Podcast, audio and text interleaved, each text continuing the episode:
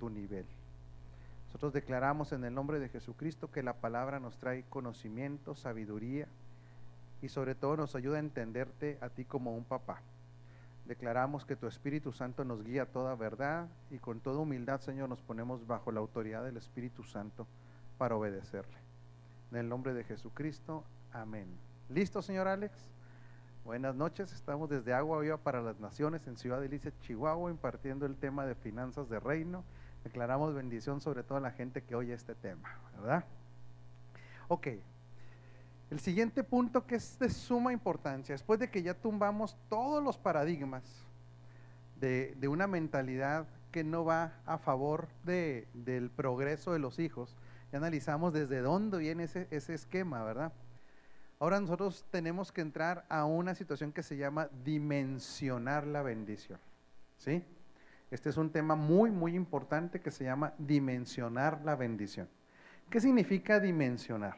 La palabra dimensionar viene de establecer dimensiones o medidas, o poder pesar, medir, dependiendo, dependiendo lo que se esté analizando. ¿Y por qué es tan importante dimensionar la bendición de Dios? Porque dentro de la cultura que no es de reino y una cultura que no se basa en gracia y justicia, nosotros podemos eh, confundir el nivel de bendición que Dios quiere para nosotros. Por eso nosotros podemos ver todavía que mucha gente considera bendición solamente tener lo necesario. Y si ese es el concepto de bendición, hasta ahí está topada la bendición. Entonces, es importante que nosotros tengamos contentamiento. El contentamiento significa que estemos en la situación que estamos, amamos a Dios no porque lo que nos da, sino porque Él es, por lo que Él es. Y créame una cosa, si usted me pregunta, ¿cuál es la clave principal para el progreso de las personas? La primera clave es el contentamiento. Pero me refiero solamente a actitud, no a la activación. En cuanto a actitud, uno tiene que tener contentamiento. Y esto es básico, ¿eh? ¿A usted le gustaría que sus hijos lo vieran solamente como una máquina de hacer dinero? No. Eso es algo terrible también en el corazón de Dios, porque Dios tiene un corazón. ¿sí? Habla y, describe conforme a mi corazón, le decía, decía de David.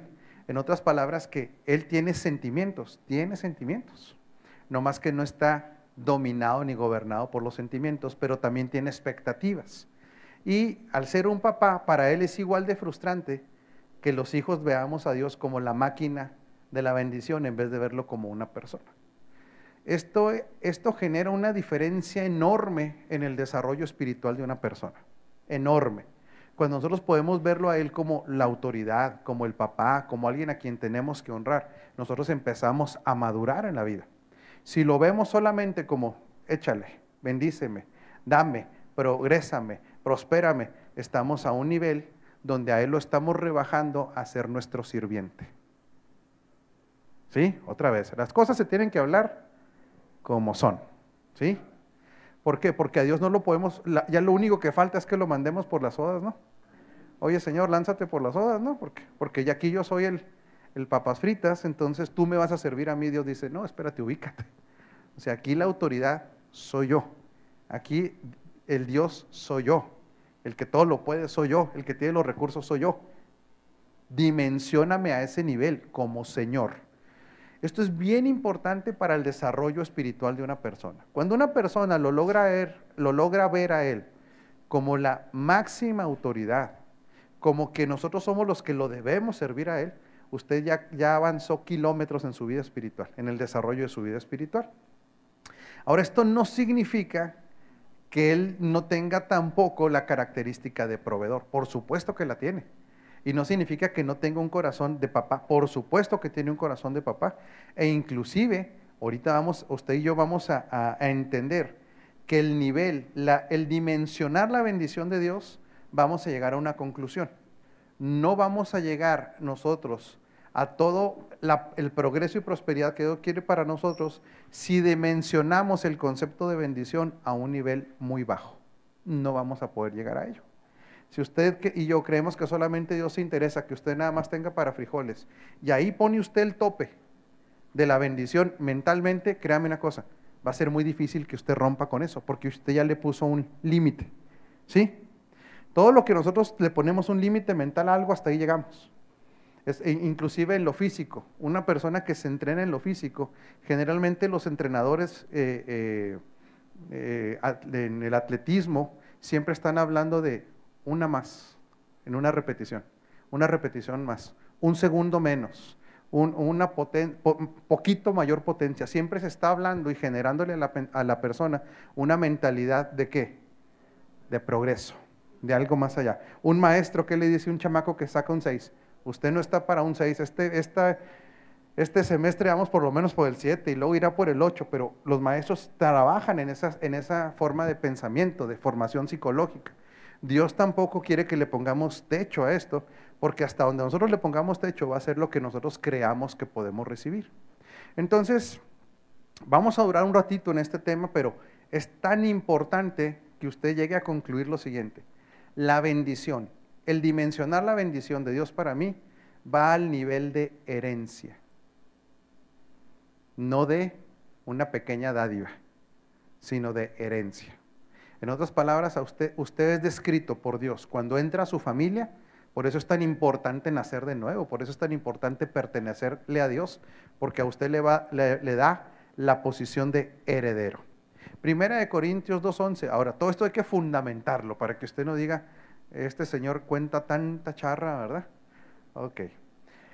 Primera de Corintios 2.11 dice, en efecto, ¿quién conoce los pensamientos del ser humano sino su propio espíritu que está en él? Asimismo, nadie conoce los pensamientos de Dios sino el Espíritu de Dios. Ahora fíjese lo que dice el 12. Nosotros no hemos recibido el Espíritu del mundo, sino el Espíritu que procede de Dios, para que entendamos lo que por su gracia nos ha concedido. Ok. Primero hay que entender esto. Una persona que no ha nacido de nuevo y que no ha entrado a una transformación de su mente, no va a poder entender lo que por gracia le han dado. Porque todo lo que nos entrenaron en la vida era ganarlo, desde que éramos chiquitos. ¿Quiere, quiere ver la tele?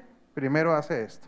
Y no estoy diciendo que esté mal, sí, condicionarle a los hijos, de hecho eso es formativo, pero se quedó un molde aquí, impreso.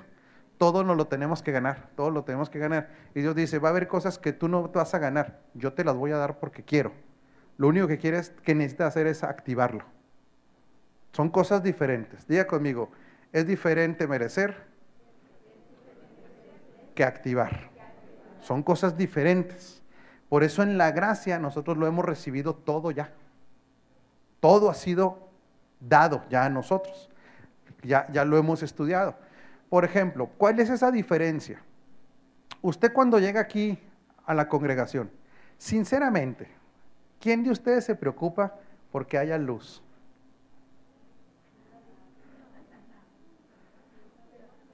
¿Por qué?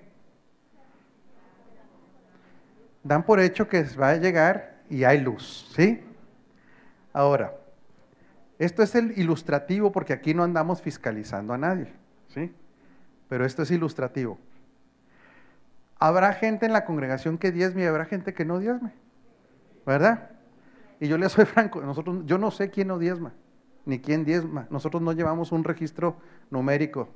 No, eso es, eso es de cada quien. Pero el que no diezma, el que diezma pudiera decir, bueno, parte de mis diezmos está ahí en la, en la luz, ¿verdad? Y es verdad, porque la luz no se paga con oración, se paga con, con lana. Pero si alguien no diezma, ¿usted cree que se le va a negar su pedacito de luz aquí en la congregación. ¿Lo recibe por qué? Por gracia. ¿Sí?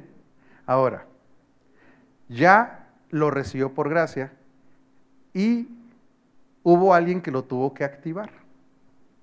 Fíjese qué interesante es esto. El activar es picarle un botón que dice on, off. La corriente eléctrica ya llega porque está apagada. Pero si no aplicamos el on-off, no se activa. En las promesas de Dios, todo nos ha sido dado por gracia.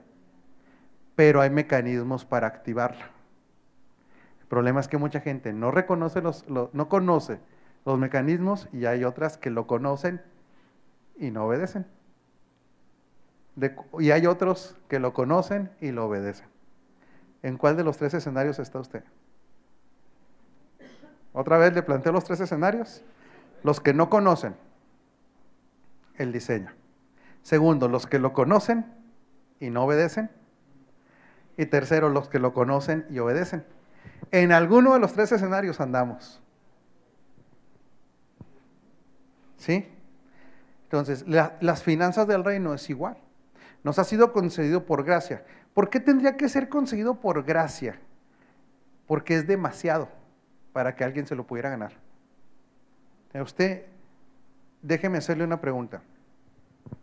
Cuando usted va a un hotel de cinco estrellas o gran turismo, una noche en una recámara, un cuarto de gran turismo de cinco estrellas, en, vamos a hablar de Cancún. ¿Sí? ¿Cuánto le cuesta una noche? Seis mil pesos. Si hablamos una noche en gran turismo en París, le puede costar mil dólares una noche. ¿Sí? ¿Cuánto cree que le cuesta? ¿Cuánto cree que nos va a costar a nosotros una noche en el cielo? A, ver, espéreme tantito. A ver, ahí le va. Ahorita ya se puso muy cómodo. Bueno, está bien, porque usted ya conoce el derecho que tiene. Sí, está bien, esa es la contestación correcta. El detalle es que ya costó ya costó. O sea, a ver, agarre la aureola, por favor, y póngala a un ladito. Ok, quitamos toda religiosidad. Sinceramente, ¿cuánto cree que pueda costar una noche en el cielo? O sea, no hay manera de pagarlo. No, no existe. Usted puede decir, no, pues yo soy próspero. ¿Cuánto te puede costar, mi rey? O sea, no se puede pagar. No, es que yo como quiera, yo tengo tantos dólares, yo tengo, yo le he hecho, a ver cuánto Dios. Dios le va a decir, no, mi rey. Olvídese, o sea, aquí lo que costó fue algo carísimo, algo que no tiene precio, que es la sangre de Cristo. ¿Sí? Entonces, esa sangre no tiene precio, tiene un costo elevadísimo, ¿verdad? Es tan alto que lo tuvo que regalar, porque no hay manera de pagarlo. Entonces, si usted y yo tuviéramos una, una, quiero que en este momento tenga una mentalidad de negocio, ¿sí? Totalmente. Una mentalidad financiera. No hay manera de que usted venda su empresa, su casa, sus terrenos, su carro. No hay manera y luego que le diga, ok, este, te pago por adelantado la renta de un departamento por un año en el cielo. Dios le dice, ay, mijito, no, no sabes de lo que estás hablando. No te alcanza ni para un minuto. ¿Por qué? Porque estamos hablando de una dimensión inaccesible. Es la dimensión de donde la santidad de Dios no permite que nadie pueda entrar. Estamos ahora, por favor, ténganlo una mentalidad financiera, ¿sí? Totalmente financiera. No hay manera de pagarlo. Entonces, por eso este versículo dice, en efecto, ¿quién conoce los pensamientos del ser humano? El, ser humano conoce sus pensamientos. Asimismo, nadie conoce los pensamientos de Dios sino el Espíritu de Dios. ¿Qué está diciendo? Levante su mano al cielo porque esto es poderoso. Yo le estoy declarando que usted tiene acceso a la mente de Cristo por su gracia. Usted no es un X en la tierra. Por eso todo aquel que ha recibido a Cristo Jesús es un agente de otro nivel la gente que tiene a Cristo en su corazón, que se ha decidido, le cueste lo que le cueste, seguir a Cristo, tiene acceso a los códigos celestiales más secretos, a los secretos más profundos de la sabiduría. A usted le han sido dados por su gracia. Por eso nos convertimos en adoradores. ¿Sí? Nosotros no hemos recibido el espíritu del mundo, dice, sino el espíritu que procede de Dios. ¿Dónde lo recibió usted eso? En su espíritu. Eso ya está en usted, si ya recibió a Cristo, para que entendamos lo que por su gracia nos ha sido concedido. Solamente el que ha nacido de nuevo le puede ser revelado lo que por gracia le ha sido concedido. Ahora, tiempo. Porque aquí tenemos que irnos despacito. El detalle es que necesitamos que nos lo enseñen también. Por eso es tan importante dónde se congregue, así de sencillo. Porque si el enfoque no es correcto, a la gente le pueden seguir poniendo tope a su bendición, tope a su bendición, tope a su bendición, porque no hay una explicación del pacto en el que opera. Por eso es indispensable tener una buena congregación, indispensable. Si no, vamos a estar topados, ¿sí? Entonces, esto es, esto es una doble trabajo. El primero, el trabajo lo hizo el Espíritu Santo cuando nacimos de nuevo, nos, nos genera la habilidad para recibir su palabra y luego viene el proceso de ser enseñados, que ahí es tan importante donde nos congreguemos. Ahora, cuando nosotros ya entendemos esto, de que hay muchas cosas que nos han sido eh, entregadas por su gracia y que es un nivel de bendición superior, también hay una anticultura de esto. ¿Por qué? Porque a nosotros se nos fue enseñado de una manera incorrecta que todos si queríamos progresar, si éramos lo suficiente, así nos lo dice la cultura latina, ¿sí? A lo mejor a usted se lo dijeron, a lo mejor no. Mi hijo es muy hombrecito. Y así como yo aprendí de la nada, tiene que aprender de la nada. Eso es una cultura antirreino. Fíjese bien, ¿eh? La cultura del reino sí le enseña que los hijos tengan que ser educados en el esfuerzo, en la dedicación, en la disciplina, como lo decíamos el domingo. Es una cultura que les forja, ¿qué quiere que le forja? Carácter. Pero esto no significa que si usted como papá ya llegó a un nivel económico, usted quiera que su hijo sufra todo lo que usted sufrió. Ya no. Y a veces esa es la cultura latina, que vuelva a empezar, que sufra, para que valore, tiempo. Hay otros métodos y sistemas para que valoren, no el volver a empezar de cero. En la mentalidad de reino, fíjese lo que es. Mi hijo, lo voy a preparar. Va a tener que empezar a trabajar aquí, va a tener, va a tener que agarrar este, mucha disciplina, orden. Pero donde yo estoy ahorita, ahí usted se va a subir sobre mis hombros. Para que lo que para mí ha sido el techo, para usted sabe qué va a ser? El piso. Por eso todo empresario que tenga una mentalidad de reino va a desarrollar a sus hijos para que donde él llegó, él empiece. ¿Qué significa eso? Que si, vamos a ponerlo en números, esto es clase de finanzas, ¿sí? Si, si, el papá dice, ok, yo fui preparado y tuve experiencia para generar una utilidad de un millón de dólares anual, mi hijo, el, el millón de dólares anual para mi hijo tiene que ser, ¿sabe qué? Normal. Porque ese sistema ya trabaja pero mi hijo tiene que haber aprendido carácter y tiene que haber sido educado para que él ya no piense en una utilidad de un millón de dólares anual. Para él lo normal va a ser dos millones, tres millones, porque tiene que ir qué? En aumento, en aumento. Entonces esa cultura no pertenece al reino, esa de que vuelva a empezar a ver cómo le va. No. Ahora, sí, las preguntas las ponemos, apúntelas, mija, porque como se está grabando, al final hacemos una sesión de preguntas y respuestas. Ahora, ¿qué otra cosa tenemos mal de la cultura mexicana? Aún en la bonanza, el desorden nos sacó de la posibilidad de herencia. Fíjese qué interesante es esto. Perdón. Esto es poderoso y esto usted lo, si usted lo agarra y usted lo reclama y usted lo activa, usted lo va a experimentar. Fíjese bien. En los proyectos del reino de Dios, Dios tiene escogidas personas para hacerlos eh, columnas financieras. Si a usted le gusta hacer columna financiera o quiere hacer columna financiera, ¿le gustaría saber cuál es el primer elemento para que usted sea columna financiera? Tiene que amar a Dios por encima del dinero. Si no, no. No puede. No, es porque las columnas financieras van a ser llevados a un nivel más alto de finanzas. Entonces, si se emocionan con 10 mil pesos y les duele, imagínense cuando yo les dé su primer millón, no, les va a doler hasta el alma. Por eso una columna financiera tiene que no tener amor por el dinero, tiene que amar a Dios por encima del dinero. Porque a una columna financiera Dios lo puede llevar a un nivel extraordinario, ¿eh? Extraordinario, porque ese es, inclusive ese llega a ser su ministerio Hay gente que dice, pues a mí no se me da lo de la predicada, no se me da lo de la evangelizada, no hay problema. A lo mejor Dios lo escogió nomás para ser alguien que siembra. Por eso no puede amar el dinero, si no, no puede fungir en eso. Es como alguien que dice, a mí me gustaría ser maestro de niños. ¿Y cómo te caen los niños en el hígado? Pues ahí no es. Pues por ahí no va.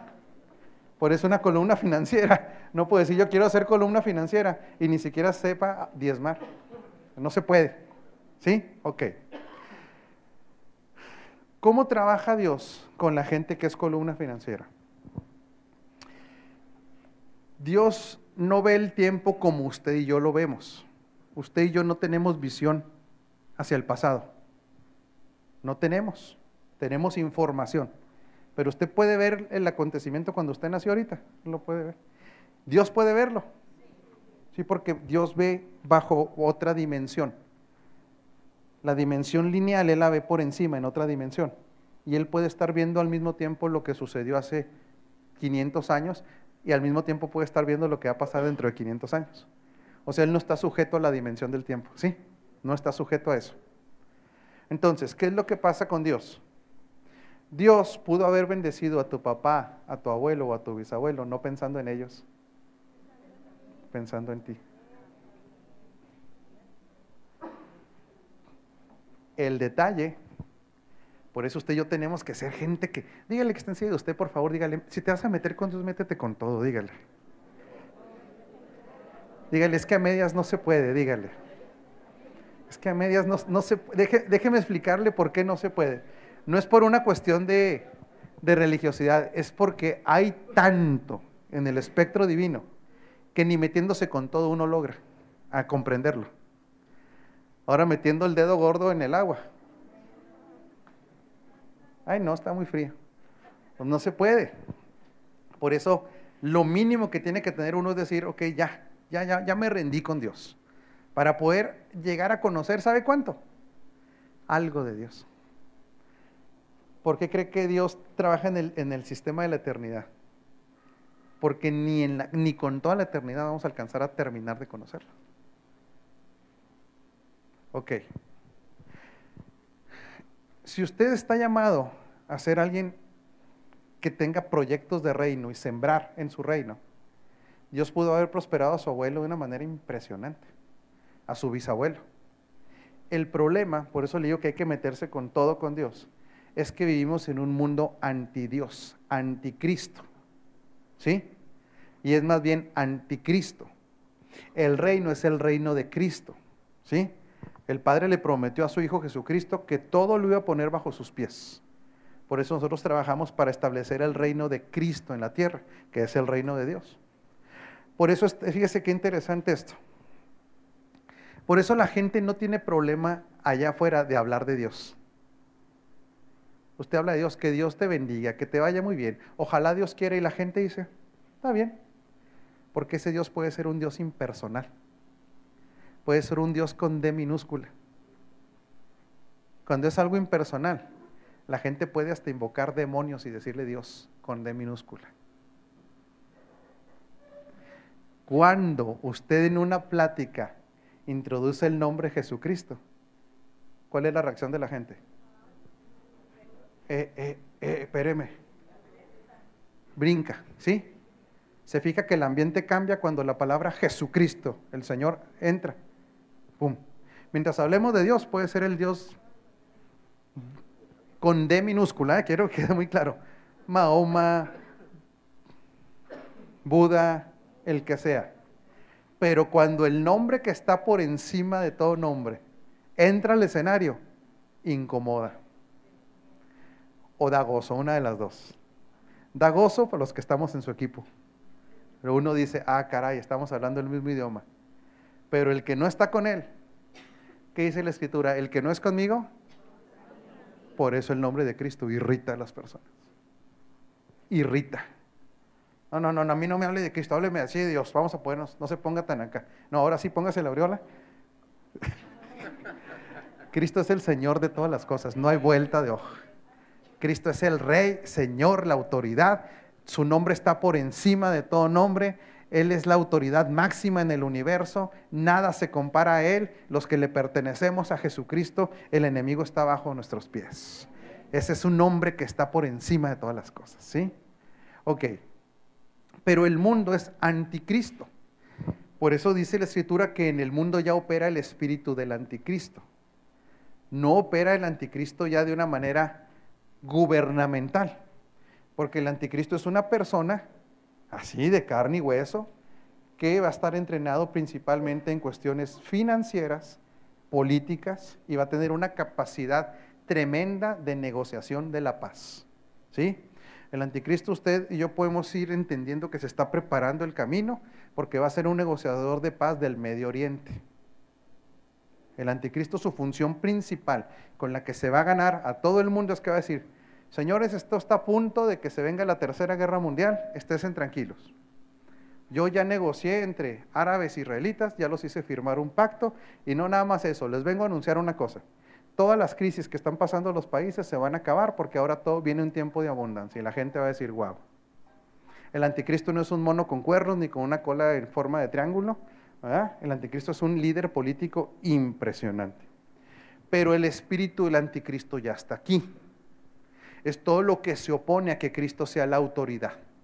¿Y eso dónde lo vemos? En todos lados. En las escuelas, en los trabajos, en las familias, opera un espíritu anticristo como Señor. Y usted me dice, ¿qué tiene que ver eso con las finanzas? ¿Y qué tiene que ver con columnas financieras? De que muchas de las riquezas que usted iba a disfrutar en esta época le fueron robadas a sus antecesores por vivir en un mundo anticristo Cristo. Ahora, esas cosas nos sacaron de una posibilidad de heredar de una manera más rápida. No, es para pararse el cuello ni mucho menos, pero nada más a mí me gusta mucho la estadística. ¿Quiénes tienen por lo menos en cuatro generaciones hacia atrás?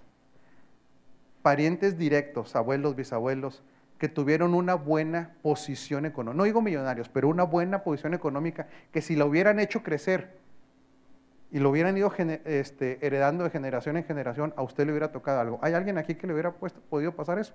A mí sí, ok. Si se fija, más o menos es un 50%. ¿Sí? Por eso es tan injusto decirle, Dios es el culpable de mi pobreza. No, es el diablo y es el desorden de las personas es el desorden, es, el antidiseño lo que provocó esto, ¿sí? Entonces, ¿Dios tiene la culpa? En lo más mínimo. Es un sistema. El profeta Geo le llama el, el efecto del saco roto. El ese efecto que le llama el profeta Geo es que la gente puede ser altamente productiva, pero no tiene un sistema correcto de administración. ¿En qué cree que se fue el dinero de las, de las generaciones anteriores? Ah, le pido que me ayude. ¿En alcohol? ¿En qué? Adulterios, mujeres, fiestas, juegos de azar, rebeldía, malos los negocios, hechicería, malas decisiones. Se fue el dinero, ¿sabe cómo? Como el agua. ¿Qué pasó, Silvia? No, échele la culpa a la niña. Se crea así. Ok, ahora, esta es la parte triste de la historia, maestra. Pero hay una parte que soluciona esto, que se llama la restitución. Ahora fíjese qué poderoso es la restitución. Porque mucha gente dice la restitución es un acto de magia. No, en Cristo no hay actos de magia. Hay diseños y obediencia al diseño, no hay otra. La restitución dice, que es la tercera etapa de un proceso que empieza con restauración, continúa con reforma y termina con restitución. Son tres pasos diferentes. ¿Sí? La primera es este, restauración, es la primerita. Restaurar es volver al modelo original.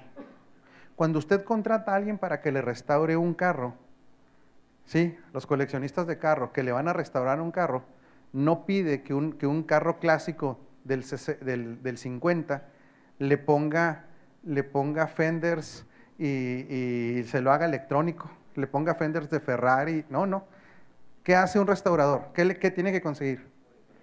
Las piezas originales. Por eso los artículos de colección, ¿cuánto cuestan? Porque tienen que esforzarse por conseguir lo original. ¿Sí? Ahora, pregúnteme, ¿cuesta? Sí. Ahora pregúnteme, ¿qué es lo que más cuesta? Desechar los modelos mentales que nos fueron enseñados que no tenía que ver con lo original. Otra vez le repito, tiene que ver mucho donde se congregue. Para poder llevarlo otra vez al modelo original. Cuando el hombre adquiere otra vez el entendimiento y el conocimiento del original, hay cuenta que ahorita que nada más empezó su proceso hacia la restitución. Acaba de empezar. Por eso aquí, mire, me deja exhortarlo. Esto no le estoy trovando los dedos a usted, ¿eh? no crea que es. La exhortación es esa. Si usted es una persona inconstante en Cristo, usted puede durar 20 años en la restauración. Que no era luego, luego la restauración, no. La restauración depende de usted. No, pero es que Dios me ama mucho. Sí, no, no, eso no, eso no cambia. ¿Cuánto tiempo le cambia a usted cambiar? ¿Cuánto tiempo le, le, le tarde usted cambiar? ¿Aquí?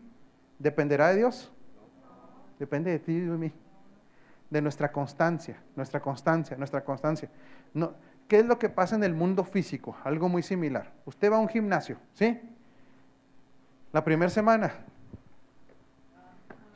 se deforma, lo hace mal el ejercicio, todo el mundo se burla de usted, y peor si son aeróbicos o esas cosas, la gente lo voltea y dice, mira, pobre viejo, hace los ejercicios descuadrados, ok.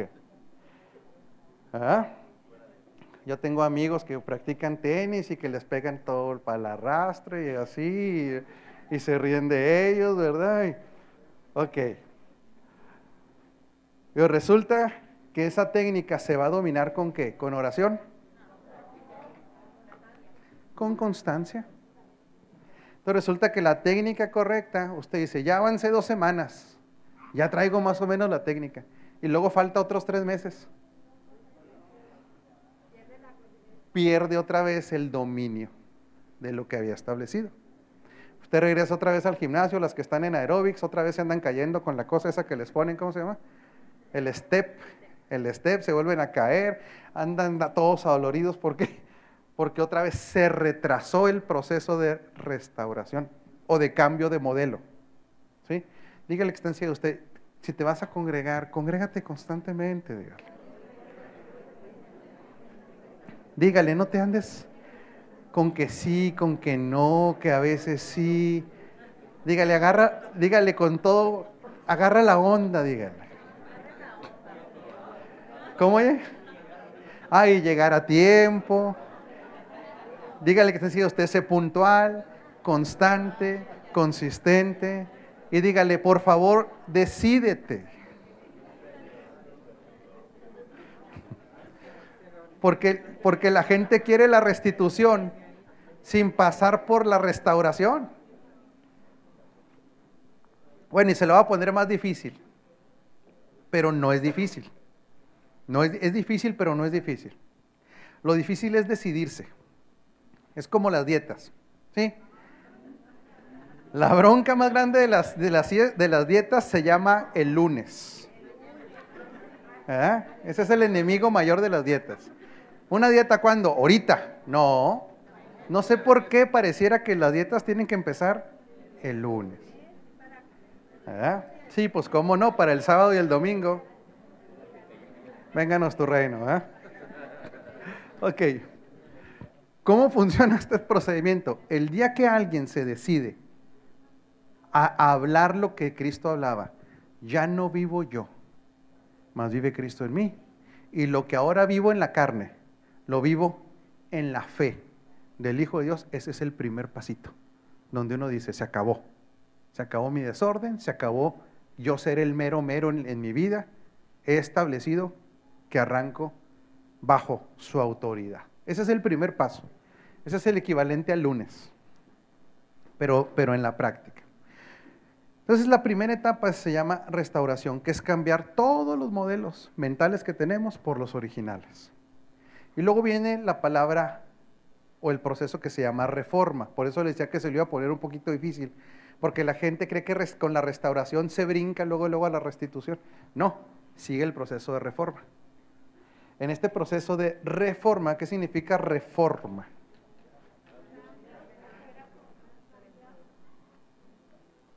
se vuelve, se adquiere una forma nueva. Pero no nueva en el sentido de algo que, que salió, no, sino que de acuerdo a la restauración, volvió a recuperar su forma original. El proceso restaurador es un proceso doloroso. Si un carro pudiera hablar cuando le están quitando, imagínense si pudiera hablar cuando lo están lijando, cuando le están quitando las piezas viejas, cuando le están enderezando. Si pudiera hablar, ¿qué diría el carro? Ay, muere, déjame así, viejo, arrugado y hecho garra, diría. Chocado y todo. Porque el proceso de restauración duele. ¿Por qué duele? Porque restaurar, como nos está quitando a lo que ya nos acomodamos, los hábitos, hábitos, y le voy a decir otra cosa más, que esto es lo que más nos duele, a los hábitos y a las excusas. Es que yo voy por esto, es que por aquello, es que a mí no, a mí no me quieren, todos me odian, mejor me como un gusanito, todos están contra mí. Este, eh, no me alcanzó por esto, el jefe es muy malo, la jefa es muy malo, la esposa es muy mala, el gobierno es muy malo, todos son malos, nada más yo soy yo soy, yo soy Blanca Paloma. Y todos están mal, menos yo. Y viene la reforma y te dice, espérate, viene uno de los diseños. ¿Le gustó la predicación del domingo? Pero duele. Duele. Porque Dios dice, a ver, esto no estaba ahí. Esto no estaba ahí. Esto no estaba ahí. Ahora te va la pulida ahora te va la encerada, ahora te va otra pieza que se te cayó. Ay, ay, ay, párale. Duele. Pero, ¿cómo termina? Ahora, pero la reforma, ¿cómo termina? ¿Cómo queda el carro después de que fue restaurado? Hermoso. Queda reformado. Ahora, fíjese una cosa. Esta reforma es para que el carro pueda volver a ser qué? Original y útil. Por eso en la reforma nosotros pasamos a que empezamos ya no solamente a tener conceptos, sino como dice la escritura, has cambiado de ser nada más un oidor a un hacedor. Porque en la restauración nos cambian todo aquí, pero si no lo ponemos por práctica, ¿sabe qué? Ahí se queda. No posee mucho. Es más, mire, aquí hay gente que nos puede dar cátedra de algunos temas. La cosa es, lo vivimos. Pues es la reforma donde empieza a ser funcional. Cuando empezamos a vivir va a pasar un periodo y vendrá la restitución. La restitución para Dios no es nada imposible. Para Dios no es imposible. La restitución es esto. El plan original que otros perdieron, pero que era para ti. Cuando tú has pasado por este proceso, Dios te dice, te lo regreso y te lo regreso con más con intereses. O sea, ¿qué es lo que estoy diciendo? Que si sus abuelos, sus tatarabuelos, sus padres echaron a perder algo que le correspondía, si usted entra a este proceso, usted lo va a recuperar. Usted lo va a disfrutar. ¿Sí? Esto se reactiva otra vez el proceso de la restitución. Entonces, ¿qué nos queda a nosotros? Estamos hablando de finanzas, de finanzas específicamente. Entrar de una manera acelerada lo más pronto posible a la restauración de los modelos y a poner en práctica lo aprendido en las finanzas. Mire, otro dato aquí estadístico rápidamente y, no tiene que usted ya estar tan próspero que se le caiga uno de 200 y lo, lo pisa. Y diga, no, no, no. Entonces de la nariz con 100 dólares. No, no estamos hablando de ese nivel de progreso todavía. Pero ¿quién de ustedes desde que empezó a poner su vida en orden de acuerdo a la escritura, ha notado cierto progreso financiero en su vida, aunque sea cierto? Levante su mano. Miren nomás la estadística, ¿eh? Miren la estadística, aquí sí le estamos pegando al 90%. Porque sí funciona. Viene este procedimiento y funciona. Pero yo le estoy declarando algo, ¿eh? apenas va a empezar a ver el nivel de lo que Dios va a traer a su vida. Apenas, todavía viene mucho más, mucho más. Otro punto. En Cristo, todavía estamos reformando la mente para dimensionar la bendición. Y vamos a parar en, cinco minutos más, paramos para que usted haga todas las preguntas que quiera. ¿Sí? En Cristo estamos hablando del Rey de todo lo creado y dueño de todo lo existente. ¿Qué significa esto? Que cuando Dios nos lleva a un nivel de pensamiento de reyes, nosotros tendremos que empezar a definirnos como reyes y adquirir costumbres de reyes. Otra vez, ¿sí? Fíjese bien, esto ya es bien, esto ya es otro, este es alto nivel. La escritura dice, cuando está hablando Jesús acerca de las personas que él llamó, dice que no había necesariamente mucha gente preparada, ni con alto, ni, con alto nivel académico, y no necesariamente gente que viniera de, de familias de posiciones socioeconómicas muy altas. Eso, eso pasó inclusive al principio. Este, ¿Eran empresarios la gente que llamó Cristo? Sí, la mayoría eran empresarios, pero ¿cómo se expresaban de ellos? Que eran gente del vulgo. ¿Sí se acuerda? O sea, no, eh, había también gente de, de alto nivel financiero, también había, había de todo. Pero ¿cuál es la mentalidad aquí que nosotros debemos ir adquiriendo? Ok, usted puede decir, a ver, a mí no me cae eso de rey. Si en mi casa batallábamos para, cuando era niño, había días que no había de comer. Es aquí como hay que entrar a la realidad, ¿sí? O sea, a lo mejor alguno dice, yo sí quise estudiar, pero mis papás no tuvieron la manera de darme a estudiar. ¿Cómo me está hablando que yo soy rey? Si tuvimos problemas seriosísimos hasta para pagar la renta. Yo no fui educado a nivel de rey. Bueno, ese hombre ya no existe. es que esa mujer y ese hombre ya no existen. Esos se murieron juntamente con Cristo. ¿Qué significa esto?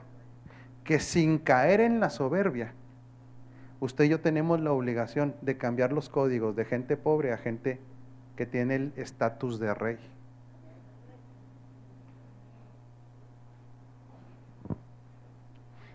Porque usted fue nombrado por Cristo y por Dios fue nombrado como rey. El detalle es que si yo no cambio aquí el código, usted siempre se va a estar definiendo por lo que vivió el hombre que ya no es usted, el hombre que se murió.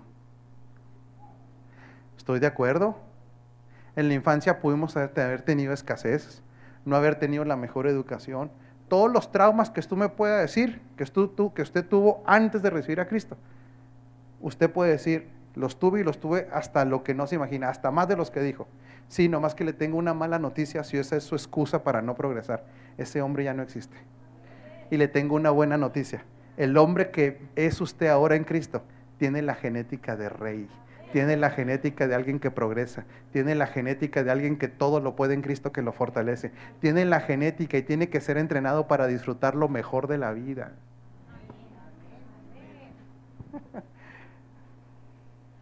El problema es yo no merezco. No, no, ¿cómo, cómo? Yo no puedo tener algo bueno. Eso diga conmigo, eso es falsa humildad. Y diga conmigo, esa es mentalidad de pobre. Yo le voy a declarar a usted que si usted cambia esa mentalidad, usted, usted va a usar ropa que nunca ha usado. Va a estrenar autos que nunca pensó que fuera a estrenar. Pero si usted no los quiere, otro los va a tomar.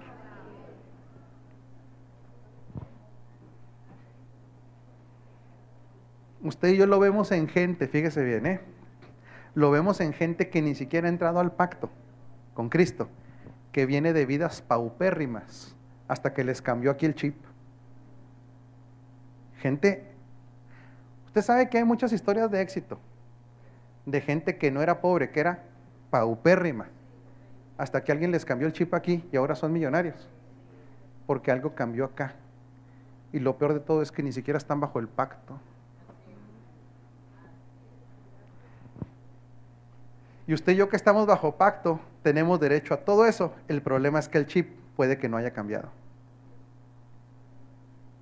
Y mientras el chip esté ahí, por eso, por eso duramos tres clases estableciendo lo que no es el pensamiento del progreso. Ahora pregúnteme, ¿qué tengo que hacer? Investigue cómo viven los reyes.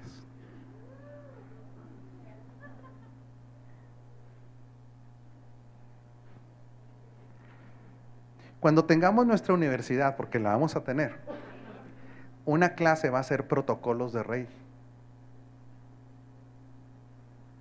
Esa va a ser una de las materias que vamos a tener en la universidad. El protocolo de rey significa esto, cómo vestir, cómo actuar, cómo hablar, cómo relacionarse con los demás, cómo comer, cómo interactuar. Son protocolos, le digo algo, que le caiga aquí el 20, son los protocolos, protocolos normales del reino al que pertenecemos. Que no lo hayamos entendido acá, eso no es culpa de Dios.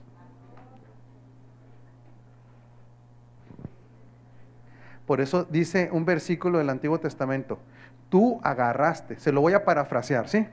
Se lo voy a parafrasear, se lo voy a poner de una manera muy práctica. Tú agarraste a los que pedían corima o los que vivían casi de la basura. Dice que la palabra que usa es menesteroso para posicionarlo y colocarlo como rey. En otras palabras, al Señor ya no le interesa nada tu pasado absolutamente nada. Lo que le preocupa es que cambies tu manera de pensar aquí en el presente. ¿Sí entiende de quién es hijo usted? Sí le cae el 20 que usted tiene derechos de heredero. Por eso la dimensión a la que tenemos que llegar es de herederos. Bendición igual a herencia. No nomás tengo para lo de hoy para sobrevivir. Eso no es a lo que usted está llamado. Por eso, el, ahora pregúnteme, ¿y dónde está el problema entonces? Que no agarramos a Dios en serio. Nos la pasamos jugueteando, nos la pasamos en el jajaja, ja, ja, nos la pasamos en que a veces sí es nuestro Señor, a veces no es nuestro Señor, a veces le creemos, a veces no le creemos, a veces obedecemos el diseño, a veces no lo obedecemos, andamos así. Entonces llega Santiago a decirle, ¿cómo creen? Dice Santiago, que si ustedes viven vidas inestables, ¿cómo creen que Dios les va a, dar lo que ya les propuso? Sea, el mensaje es este, no es que no lo vaya, ya nos fue dado. La bronca es que no lo vamos a poder ver. Porque dice, son como las olas. ¿Cómo son las olas del mar? Y luego, ¿A qué están sujetas las olas del mar?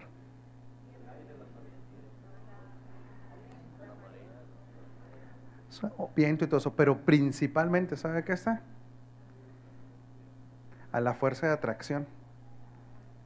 Por eso cuando hay luna llena y todo eso, ¿sí? Las olas del mar tienen diferentes niveles. ¿Qué significa eso? Que una gente inestable lo compara con, la, con, los, con las olas, porque prácticamente dice, son como gentes que dependen de la cultura de la luna. ¿Cómo se dice eso?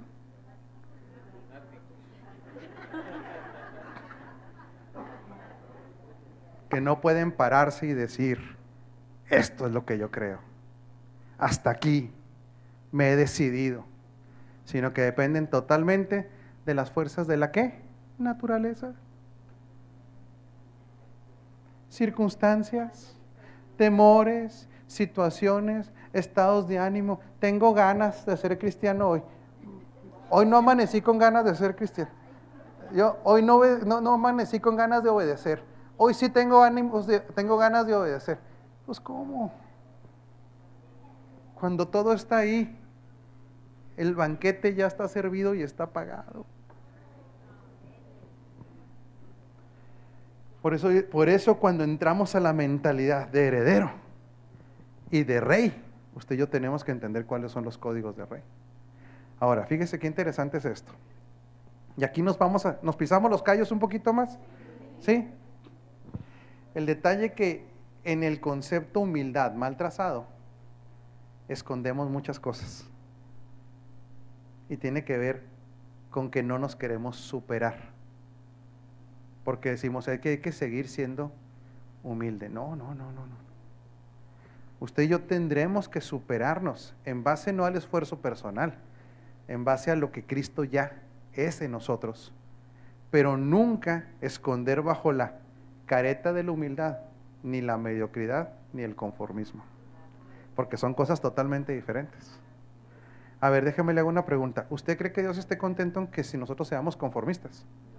No. ¿Mediocres? No. ¿Por qué no?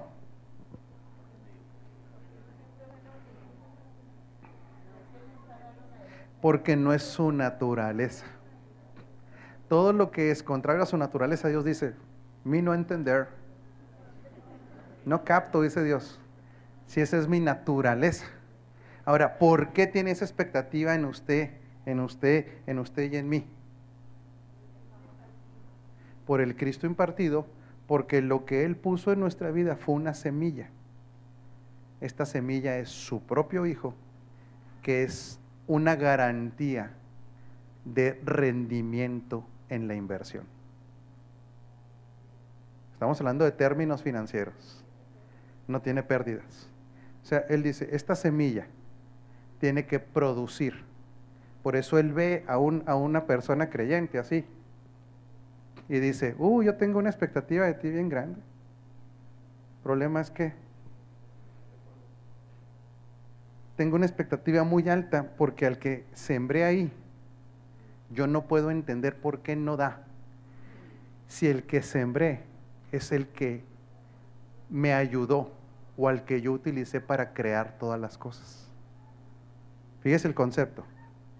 Todas las cosas por Él subsisten y todas las cosas por Él fueron creadas y mediante Él fueron creadas.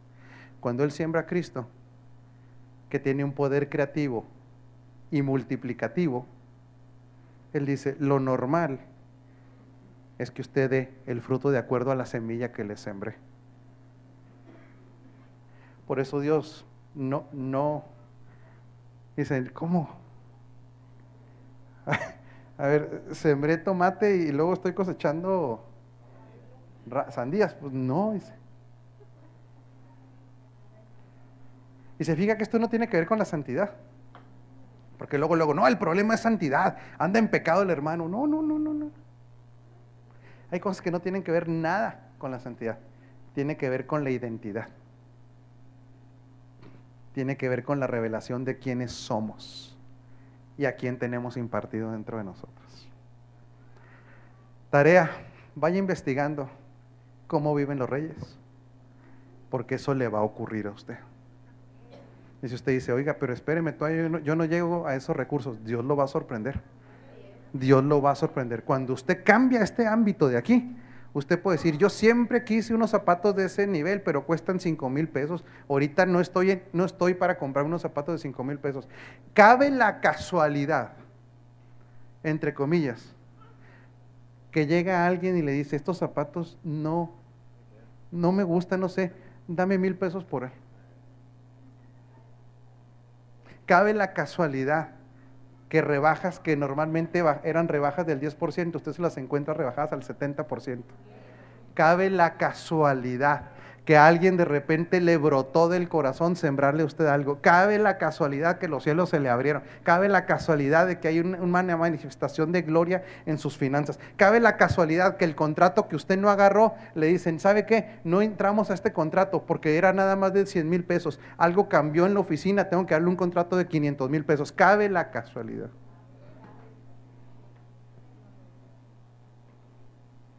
Por eso hay que ampliar aquí. Por eso son, esto es finanzas. No voy a decir, ay, no me están hablando de finanzas. Sí, y le advierto, el otro miércoles vamos a volver a hablar de finanzas. Porque este es un seminario de finanzas. Martes. No, pero también miércoles voy a hablar de finanzas. No, es la misma clase, no vaya, no vaya. Se va a repetir. Bueno, ahora sí, tiempo de preguntas. Mari.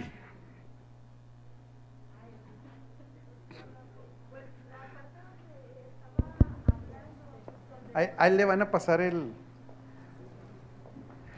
Ah, como se está grabando tiempo, ¿eh? Cuando, porque no, no se está viendo esto. Cuando estoy hablando de casualidad lo estaba poniendo entre comillas.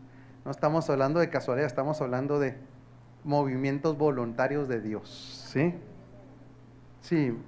Eh, la, la, parte donde estaba hablando de los padres y de los hijos, eh, el decir, ¿verdad?, de que mm, no hay que darles, o, o, que los hijos parten de la plataforma donde están los padres ahí hacia arriba.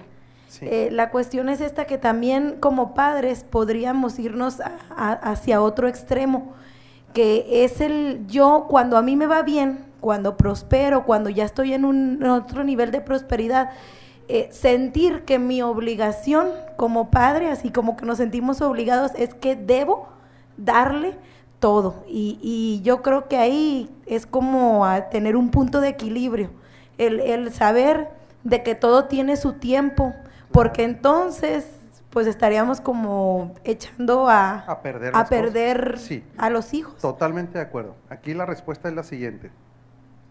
Cuando estamos hablando de que el techo de un papá tiene que ser el piso de un hijo, es una mentalidad de heredar. ¿Sí? La herencia en el mundo de los reyes, porque usted es un rey, no heredan un carro, no heredan una casa, heredan una plataforma de negocios. Otra vez, fíjese bien, ¿eh? En la mentalidad de los reyes, cuando un rey le va a heredar al hijo, no le dice, venga mi hijo, vamos a que escoja una casa, no. Lo entrenó. Por eso estamos hablando de que la mentalidad de reyes no es nada más, soy rey y no entiendo ni cómo es esa dinámica. Es un entrenamiento. Si usted estudia la historia de los reyes, se va a dar cuenta que ellos los empiezan a entrenar como a qué edad. Chiquitos. ¿Para qué cree que los entrenan? No más para que digan, mira qué bonito mi rey. No, no, no porque van a qué? A heredar un estatus y un, ¿sabe qué van a heredar? Una responsabilidad y un estilo de vida. Entonces los están entrenando. En la mentalidad de reino, cuando nosotros vamos a generar herencia, va a ser dejarles una plataforma desde donde las cuales ellos van a empezar. Es una plataforma, no es un carro. Puede incluir un carro, puede incluir una casa, pero le deja una plataforma. ¿Cuál es la plataforma primera que le vamos a dejar a los hijos? La mente, la mentalidad. Esa es la primera plataforma que le tenemos que eh, dejar a un hijo, una mentalidad de reino y de gobierno. Es lo primero que le vamos a heredar. ¿Sí? Segundo, cuando estamos hablando de que ellos van a empezar de ahí, ya pasaron por un proceso, mija, de entrenamiento para que no vayan a derrochar la herencia. ¿Sí? Un, proceso formativo, carácter. Cuando nosotros vemos la historia de, del hijo pródigo, casi siempre la gente la enfoca nada más en el aspecto de que pecó. No, el eje central de esa parábola es el desperdicio de la herencia.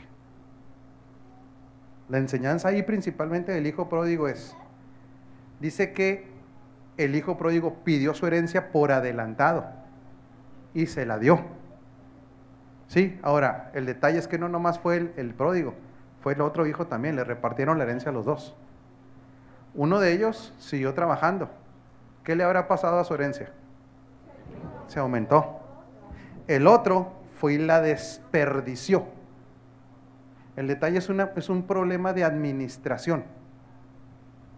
La gente siempre le enfoca al pecado. Ay, tan malo el hijo. No, no. Primero, no era tan malo. Me dispensa la expresión, tan burro.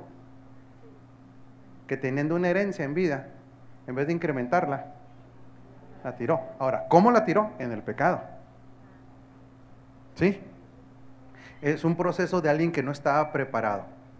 Y la respuesta teológica aquí son dos modelos. Fíjese qué interesante, ¿eh?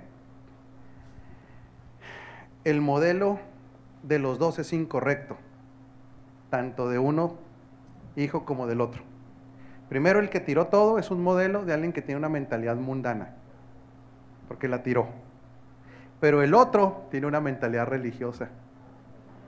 Nunca la disfrutó. Papá, ¿cómo es posible que vuelvas a poner a este muchacho en una posición? Yo que te he servido toda la vida, no me has dado ni para un cabrito. Mentira, no le dio para un cabrito, le dio una herencia. Lo que pasa es que su mentalidad legalista, religiosa, de no entender el nuevo pacto, de no entender en lo que operaba, ¿sabe qué hizo? Que viviera como esclavo. Por eso, los que tienen mentalidad de esclavo no pueden pasar a, a ser herederos. La doctrina de la gracia, de la justicia, es la que lo mete a la gente a disfrutar de su herencia. El legalismo y la religiosidad nunca le va a permitir a un hijo de Dios disfrutar su herencia.